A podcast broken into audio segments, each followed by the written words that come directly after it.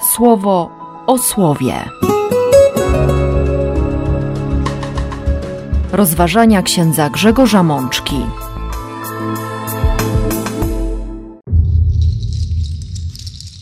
Trzynasta niedziela zwykła, rok C. Z pierwszej księgi królewskiej. Elizeusz zostawił woły i pobiegł za Eliaszem.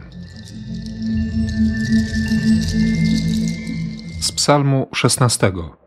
Pana mam zawsze przed swoimi oczami, bo On jest zawsze po mojej prawicy, abym się nie zachwiał. Z listu do Galatów. Do wolności wyzwolił nas Chrystus. Trwajcie więc i nie bierzcie na siebie znowu jarzma niewoli. Z Ewangelii według świętego Łukasza. Gdy zbliżały się dni jego odejścia, postanowił i on udać się do Jeruzalem. Przed sobą wysłał gońców. Siostry i bracia, i znów spotykamy się przy słowie, po to, żeby przygotować się, żeby, żeby ucieszyć się Eucharystią, Eucharystią niedzielną. I Pan znów daje nam obfitość łaski, obfitość błogosławieństwa, które rozlewa się przez Jego słowo. Najpierw pierwsza księga królewska, dziewiętnasty rozdział.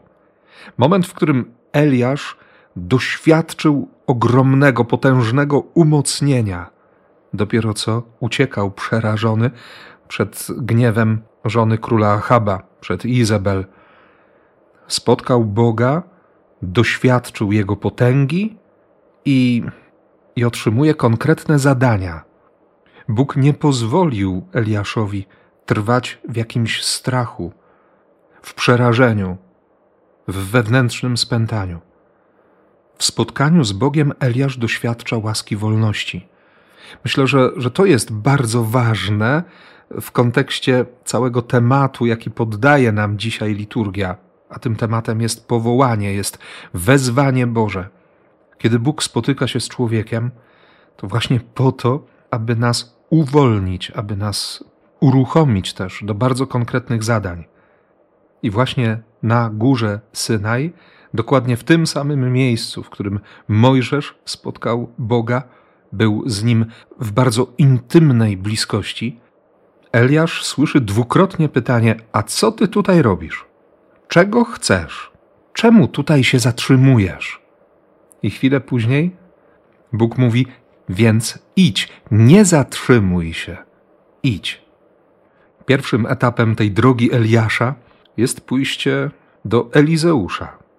I ciekawe, że ten człowiek, choć dla nas jest pewną zagadką, a przynajmniej jakąś ważną tajemnicę nosi w swoim sercu, momentalnie reaguje na to wezwanie Eliasza.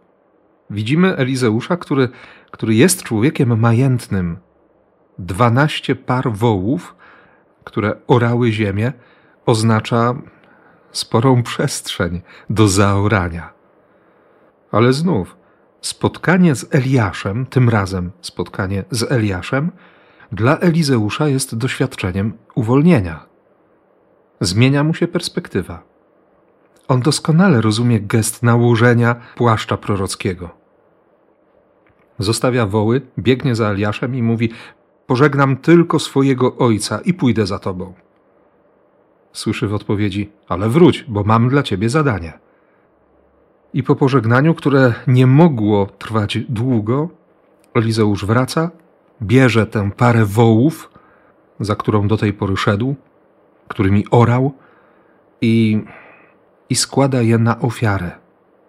On zdaje sobie sprawę z tego, że zrywa z dotychczasowym życiem, że od tej pory wszystko będzie wyglądało inaczej.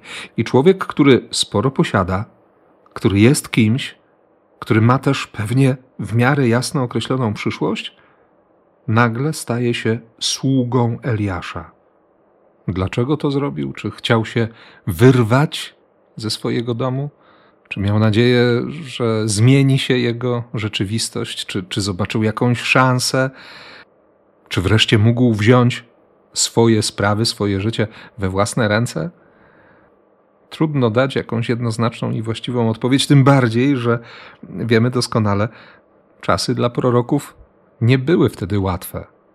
A może właśnie chodziło o coś więcej, to znaczy o wezwanie, które, które wypowiedział Bóg przez Eliasza.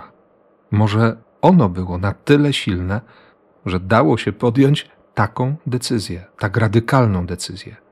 To pierwsze słowo stawia bardzo konkretne pytania. I nawet nie tyle o zachowanie czy motywację Elizeusza czy Eliasza, ale, ale pytania o nasz, o nasz codzienny wybór. Wybór drogi Bożych obietnic, wybór zadań, jakie stawia przed nami Wszechmogący. I to są pytania bardzo osobiste, na które, na które warto dać dzisiaj odpowiedź. A przynajmniej mierzyć się z nimi każdego dnia, nie odsuwać ich, nie zakopywać, nie zapominać, nie odkładać na wieczne nigdy, bo przecież wiemy doskonale, że Bóg nie stworzył nas po nic i dla niczego.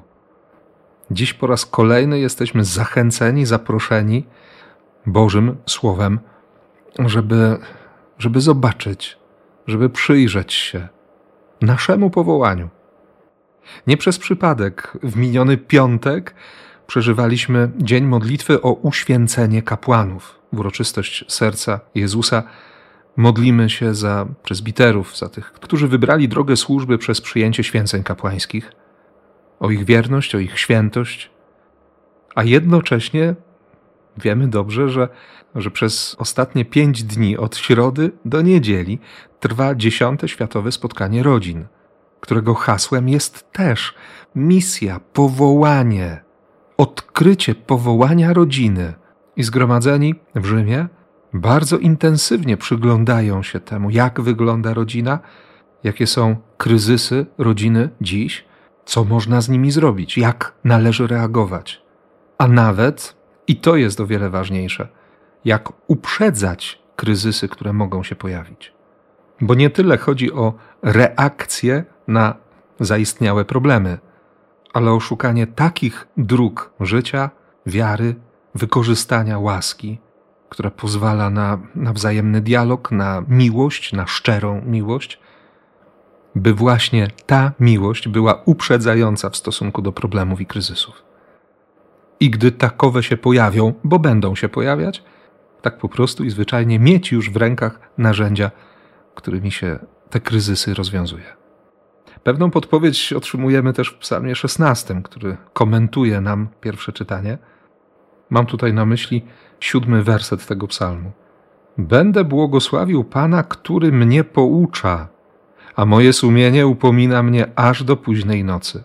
Pana mam zawsze przed swoimi oczami, bo On jest zawsze po mojej prawicy, abym się nie zachwiał. Bóg, który daje swoje słowo, Bóg, który uczy, Bóg, który zaprasza do tego, żeby Mu służyć, bo, bo wtedy możemy przejąć Jego zwyczaje, możemy nauczyć się Jego spojrzenia na ten świat. Dostrzegamy też o wiele szerszą perspektywę. Zaczynamy patrzeć tak jak On. Co więcej, mamy tę pewność, że On jest.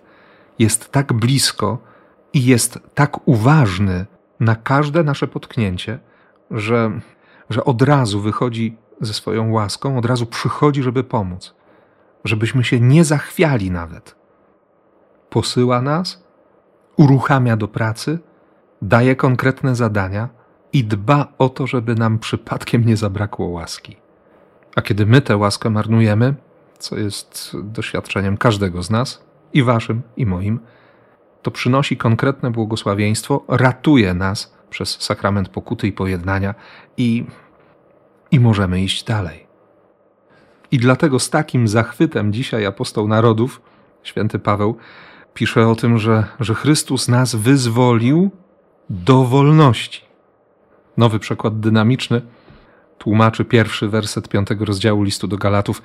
Tym zaś, który wyzwolił nas spod zniewalającego przekleństwa przepisów prawa religijnego, po to, byśmy żyli w wolności od grzechu, jest Chrystus. Trwajcie więc w nim i nie pozwalajcie nakładać sobie ponownie jarzma niewoli. Na czym polega to wyzwolenie? Po prostu możemy prowadzić takie życie, które podoba się Bogu.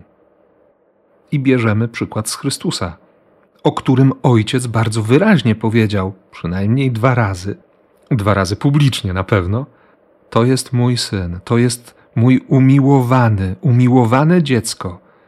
Mam w nim upodobanie. Bóg nie boi się mówić o miłości. Co więcej, nie boi się też tej miłości okazywać. Mówi o nas i traktuje nas jak skarb.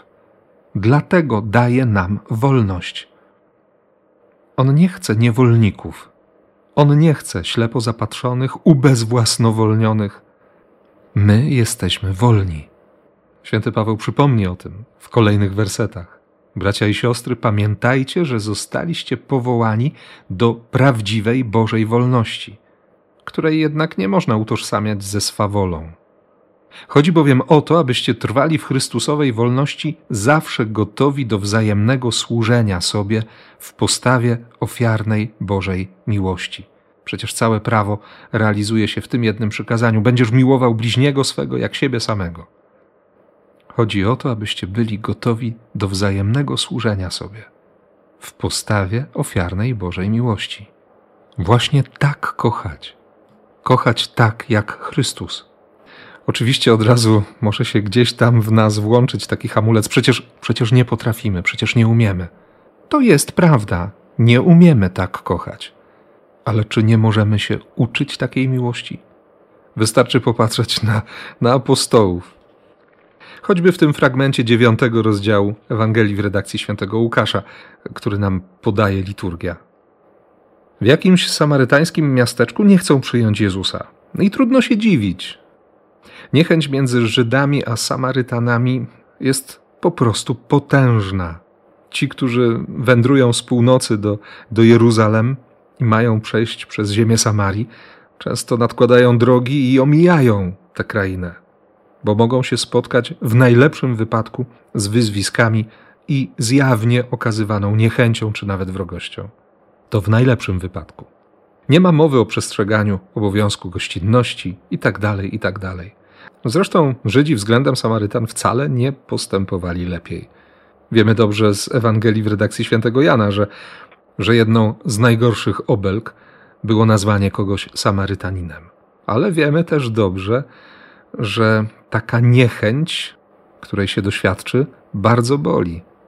Czasami nawet upokarza i chciałoby się jakiejś reakcji. Jakub i Jan, oni tego doświadczyli. Mówią: Panie, czy chcesz, byśmy rozkazali, jak to uczynił Eliasz, aby ogień z niebios spadł na nich i ich pochłonął? A Jezus ze smutkiem spojrzał na uczniów i upomniał ich: Nawet nie zdajecie sobie sprawy z tego, jakiego ducha myślenie teraz prezentujecie.